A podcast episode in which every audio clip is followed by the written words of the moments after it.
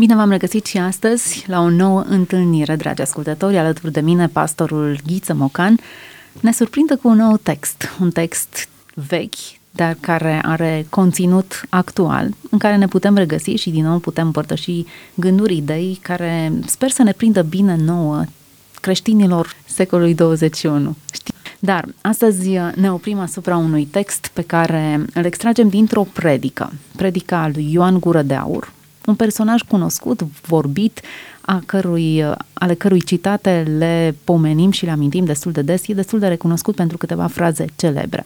Cine a fost acest Ioan Gură de Aur?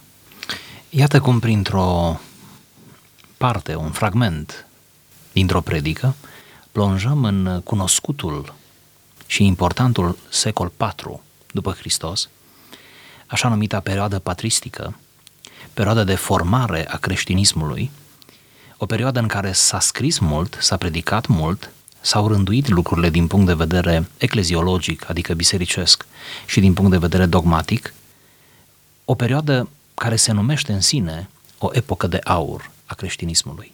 Ioan Gură de Aur s-a născut în anul 347 și se stinge în anul 407 și dovedește încă din pruncie o aplecare specială spre carte, spre mistică spre relația cu Dumnezeu, crește într-o familie interesantă, în care mama este extrem de pioasă și își pune amprenta asupra uh, caracterului și a formării uh, copilului de mai târziu, ajunge să studieze, se apropie de scriptură, se apropie pe cale, uh, să spunem așa, profesională de scriptură, cum era la vremea aceea, stă pe lângă mari oameni, ascultă predici și îi însoțește pe episcop și pe slujitorii locali, iar apoi, încet, încet, își dezvoltă această pasiune pentru slujire.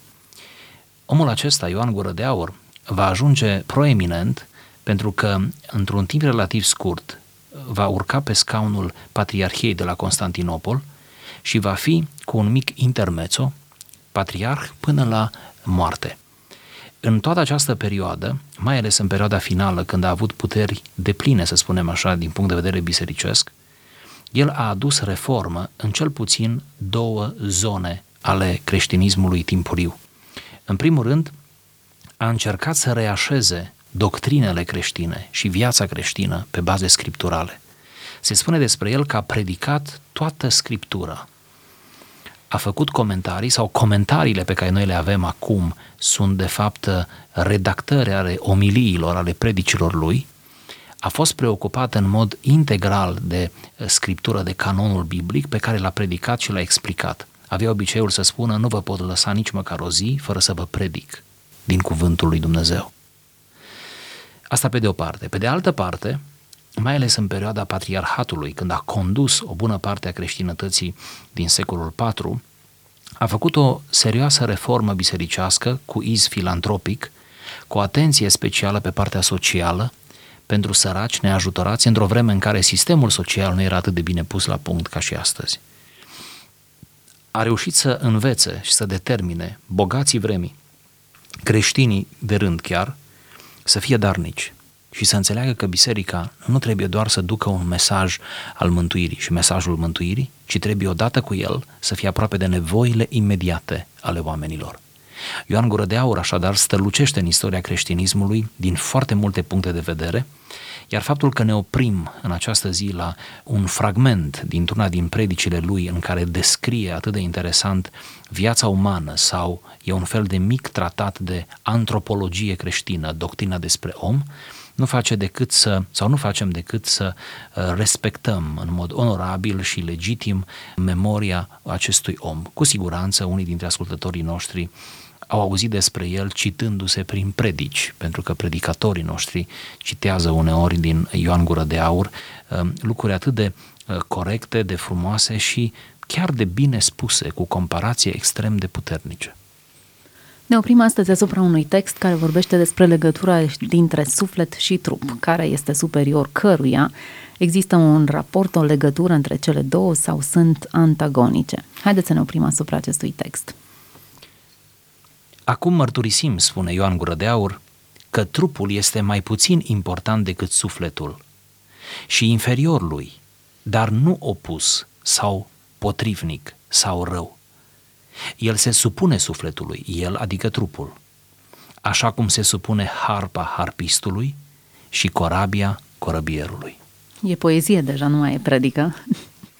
Ce frumos se predica în secolul IV. Cum o privește un predicator stilul acesta de predică?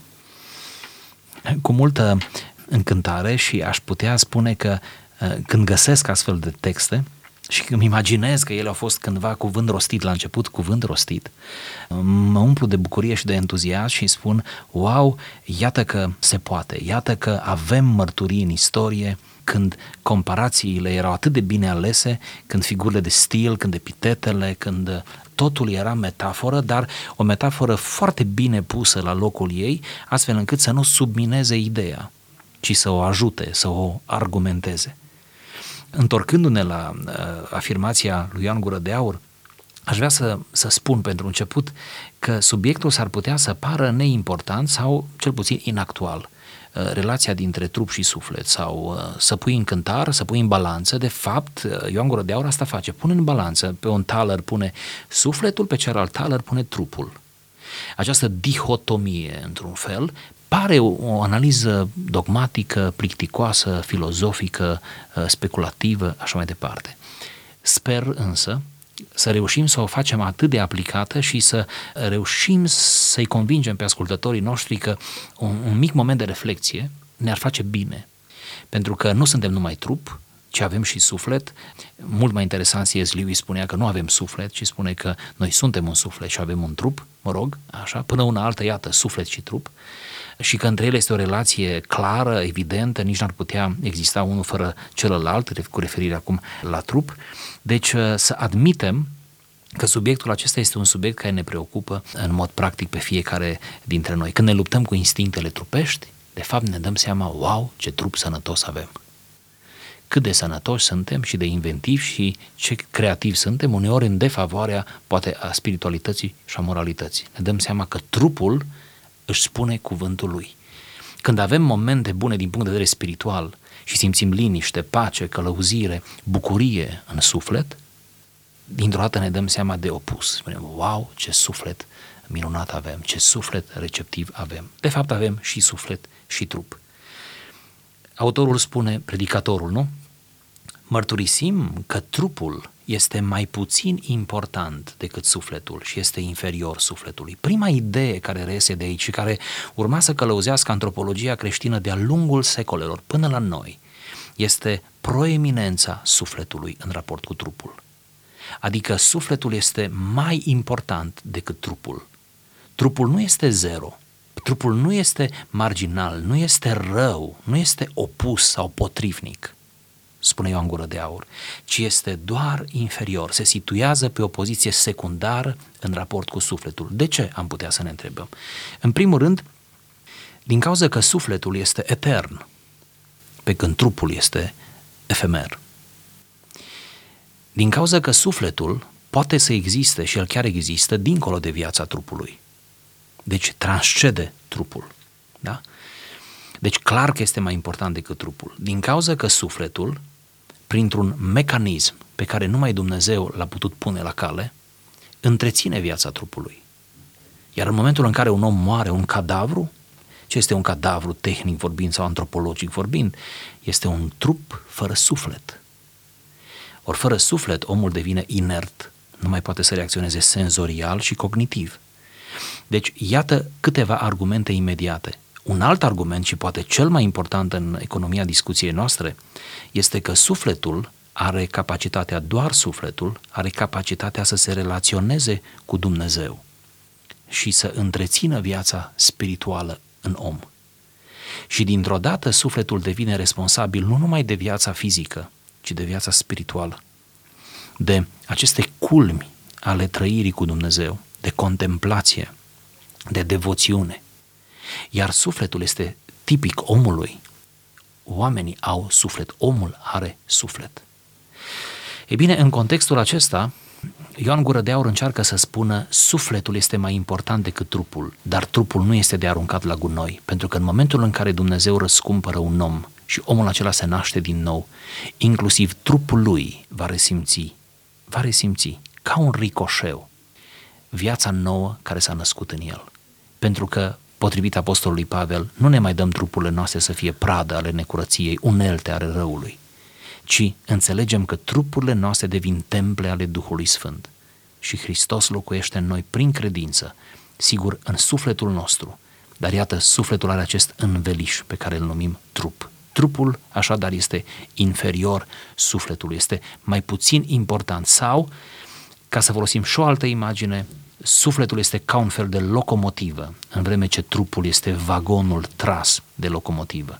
Deci, vârful de lance al existenței umane continuă să fie sufletul. Există. Și să, re, să revenim la, la frumoasa comparație pe care el o face, sufletul trebuie să supună, să domine trupul, iar trupul trebuie să se supună sufletului. Și o spunem cu plăcere, așa cum harpa se supune harpistului, cum corabia se supune corăbierului.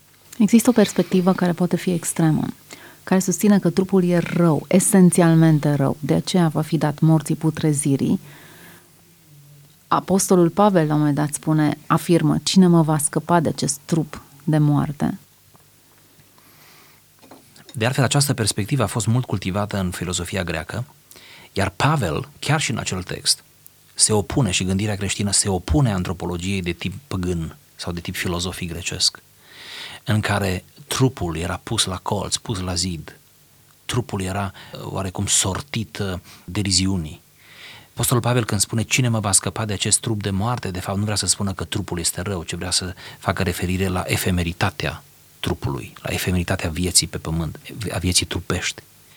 Pentru că în multe alte texte Apostolul Pavel, de altfel, ridică trupul și dă valoare trupului, arătând despre, vorbind despre înviere, vorbind despre trupul ca templu al, Duh, al templu al Duhului Sfânt, cum spuneam. Deci, eu cred că creștinismul, Scriptura, Noul Testament, în special, recuperează trupul și îl pune, îl face parte din răscumpărare și din, din mântuire. Ori Ioan Gură de Aur nu face altceva decât să meargă exact pe această linie în care să recupereze trupul, arătând că noi suntem ai Domnului trup și suflet. Să nu uităm benedicțiile pe care Apostolul Pavel le lansează în anumite epistole, când spune că și trupul vostru, și sufletul vostru, și Duhul vostru, adică fiecare parte a voastră, nu? Din ființa umană să fie sfințite, să fie păstrate întregi până la revenirea Domnului Isus Hristos. Trupul este important. Mi-aduc aminte acum, apropo de trup, de o rugăciune simpatică și extrem de inteligentă a lui Thomas More, unul dintre mari gânditori și un creștin vertical de la curtea medievală a Angliei, de la care ne-au rămas mai multe rugăciuni și una dintre rugăciuni spune așa, zice, Doamne, te rog, dă-mi o digestie bună și dacă tot îmi dai o digestie bună, dăm și cele trebuincioase pentru mâncare, să am ce mânca. Și apoi, Doamne, ajută-mă să te laud cum trebuie, să mă rog cum trebuie, să te slujesc, să fiu atent la nevoile celor de lângă mine. Mă parafrazez un pic rugăciunea, dar uh, ce interesant să pui problema în felul acesta. Întâi să rogi pentru trupul tău și de fapt dacă stai bine să te gândești, Thomas More a fost atât de, atât de realist cu el și cu propria lui condiție. Pentru că dacă n-ai un tranzit bun, nu? n-ai o digestie bună, dacă ai o disfuncționalitate fiziologică, să nu-mi spui mie că te rogi bine, să nu spui mie că poți să alergi pentru Domnul, să nu-mi spui că poți să fii disponibil. Nu? Uneori nu sunt disponibili nici sănătoși, dar bolnavi. Și el, într-un fel, cere sănătate, cere o, un trup sănătos și uh, tonic și apoi să-și poată pune la dispoziția Domnului chemarea lui și ceea ce Dumnezeu i-a dat. Deci, iată, trupul este important pentru că trupul mijlocește relația noastră cu lumea și trăim în, în lume și nu putem să trăim altfel decât așa, nu există suflete pure. În ce măsură există, e reală această relație pe care Ioan Gură de Aur o descrie aici, harpa cu harpistul, corabia cu corăbierul, relația suflet-trup, dominația aceasta, nici măcar dominație, e o relație de interpătrundere. O n-ai sinergie, spune, de Exact, fapt. n-ai putea spune că merge corobierul într-o parte sau harpa, mâna harpistului într-o altă, altă parte și harpa funcționează. Ele nu funcționează decât împreună. Poate că aici e trebuie realistă să introducem... această relație suflet-trup? Da, cred că e realistă. Și poate trebuie să introducem aici conceptul de forță a sufletului sau de tărie a sufletului. Eu cred că trupul se supune vieții sufletului și se supune până la urmă preceptelor lui Dumnezeu în măsura în care sufletul nostru este întărit, este puternic, cârma este fermă, nu? Ca la o corabie, să rămânem în aceeași sferă. Mâna care atinge harpa, ca să ne folosim de comparație, mâna care atinge harpa este fermă, este sigură, uh, nu are rețineri, ezitări. Ne este și greu să ne imaginăm un harpist care cântă cu ezitare, care ba atinge harpa, ba nu atinge, nu? Sau care o atinge unde nu trebuie, sau care lovește uh, corzile acolo unde nu e cazul sau, sau rezultă o disarmonie, nu? Nu este armonic, nu este frumos, nu este melodios, da? Ne este greu să ne imaginăm un, un uh, sau hai să ne imaginăm un corăbier, un capitan de vas, care învârte de cârmă, dar cârma aceea nu are nicio legătură cu, cu restul angrenajului ca să pună, să pună direct, în direcția bună corabia, nu? Sau vaporul. Mă gândesc că în funcție de tăria sufletului, putem să dominăm trupul. Deci cât de puternic e sufletul nostru, cât de tare este, cât de hrănit este sufletul nostru, cât de, cât de multă uh, forță avem, cât de mult har avem, cât de multă cunoștință avem. Cred că sunt mai multe ingrediente care țin sufletul nostru în viață, dar nu numai că îl țin în viață, spune mai mult, îl fac să fie puternic și să domine toate aceste impulsuri ale trupului și posibile ieșiri ale trupului. Interesant această relație și oricât o dezbatem, trebuie să recunoaștem că sunt zone ascunse. Cine ar putea să explice clar care e distanța dintre delimitarea dintre trup și suflet când cele două se întrepătrund atât de bine? De când sufletul se desprinde de trup, cred că vom fi conștienți pe deplin de această experiență. Sigur, o delimitare nici nu este posibilă decât în plan teoretic și și aceea este complicată ele merg sinergic, așa cum spuneam, în mână în mână și poate mai bine să văd efectele. Mai bine să văd efectele. De exemplu, hai să ne imaginăm un om care se lasă pradă tentațiilor și poftelor trupești, unde trupul domină. Și să nu uităm, noi trăim acum într-o cultură a trupului, nu a sufletului. Deci paradigma este total răsturnată în lumea în care trăim noi decât a fost în spațiu medieval, de exemplu, în care mai de voie de nevoie, mai demagogic, mai uh, profund, uh, sufletul era la mare căutare și trăirile sufletești și se vedea în toate dimensiunile vieții. Acum, când trăim această răsturnare, într-o lume a trupului, în care totul conduce, nu vedeți că și marketingul și totul merge spre trup, spre o comoditate a trupului, spre o plăcere a trupului, mai mult sau mai puțin vinovată, într-o astfel de lume, e ușor să ne imaginăm oameni și să vedem oameni care sunt conduși pur și simplu de trup și de plăcerile trupești. Aceștia se numesc hedoniști, de la grecescul hedon, care înseamnă plăcere. Pentru ei singura rațiune de a exista este plăcerea. Tot ce îmi face plăcere este pentru mine. Ce nu-mi face plăcere este pentru celălalt sau nu mă interesează pentru cine este. Un om dominat de trup, da? Și care își trăiește viața cu trupul, exclusiv cu trupul, da? va dovedi un trup foarte puternic sau va cultiva, nu? Își va cultiva toate aceste plăceri și o atenție extraordinară pentru trup, dar un suflet mic, un suflet lipsit de hrană, de condiții propice, un suflet subnutrit. Pentru că nu te poți ocupa și de trup și de suflet în egală măsură, pentru că nu putem sluji la doi stăpâni. Și acum ne referim la trup, nu în sensul acesta generic, care e o binecuvântare, ci ne referim la impulsurile trupului, nu? Și la felul cum păcatul se manifestă prin trup, prin impulsurile lui, nu? Sau ne, ne, ne împinge într-acolo, da? Sufletul acestui om este mic, este slab, sufletul strigă, dar strigă disperat, nimeni nu-l aude, pentru că gălăgia poftelor, a plăcerilor, nu? A aroganței, a depărtării de Dumnezeu, a superficialității este mult prea mare. Să nu uităm un lucru legat de trup. La finalul istoriei, atunci când va avea loc învierea finală, și lucrurile acestea sunteți mult mai familiarizat decât mine cu aceste adevăruri, mările își vor da trupurile înapoi. Întotdeauna am întrebat de ce această restituire a trupurilor, când învierea ar putea să aibă loc pur și simplu, alte trupuri, trupuri noi, proprietăți noi, de ce există toată această poveste a restituirii unui trup vechi care e reabilitat, restaurat și devine un, un trup nou pentru o altă condiție? Cel mai simplu răspuns ar fi pentru a se stabili conexia cu viața terestră. Pentru că ceea ce suntem dincolo de viața aceasta sau vom fi dincolo de viața aceasta are legătură cu, cu ceea ce s-a întâmplat aici. Ori uh, Dumnezeu, deși ar putea să creeze totul nou, nu? Să nu existe în memorie legată de viața trecută să nu se dea trupurile, marea, să nu dea înapoi trupurile ei, nu? Ce frumos a spus. Dar Dumnezeu nu face asta, pentru că Dumnezeu efectiv nu face o nouă creație, să spun așa, prin înviere. O nouă creație în sensul acela ontologic, total, de plin. Adică, hai să o luăm iarăși de la capăt. Ci pur și simplu reactivează, dacă mi se permite termenul, deși știu că e mărginit, dar reactivează într-un fel existențe mai vechi. De aceea, la înmormântări obișnuim să spunem pe bună dreptate, viața acestui om s-a încheiat aici, nu și existența lui. E diferență între viața fizică, trupească, nu? Umană și existență. Dar nu cumva cineva să înțeleagă că cu aceste trupuri da, vom pleca dincolo. Da, cu aceste trupuri pe care le avem acum, care sunt efemere, muritoare, perisabile, care n-ar putea suporta veșnicia. Și totuși, cu aceste trupuri vom fi luați și restaurați. Sigur. Și restaurați, Sper. bine spus, schimbați aceste Trăsături trupuri. schimbate, nas mai mare. Acest, Îmi imaginez această... Da, aceste, aceste trupuri vor fi uh, supuse schimbării, să spun așa, sau vor reprezenta, știu că nu sună prea bine, dar n-am altă expresie acum, vor reprezenta materie primă pentru trupuri de slavă, care nu știm cum vor, cum vor arăta.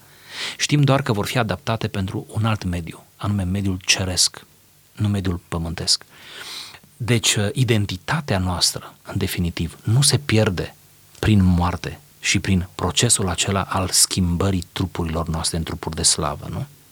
Vom învia cu trupurile acestea și vom moșteni împărăția lui Dumnezeu cu aceste trupuri schimbate, ca să spun așa, trupuri schimbate, transformate. Domnul Isus a înviat primul, ca să spunem așa, pârga, el este numit pârga, ca să înțelegem că vom urma și noi. Modelul lui e interesant și a păstrat câteva elemente. Sigur, de identitate. Semnele cuielor, Sigur. sulița în piept. Sigur. De aceea vreau să revin și să repet.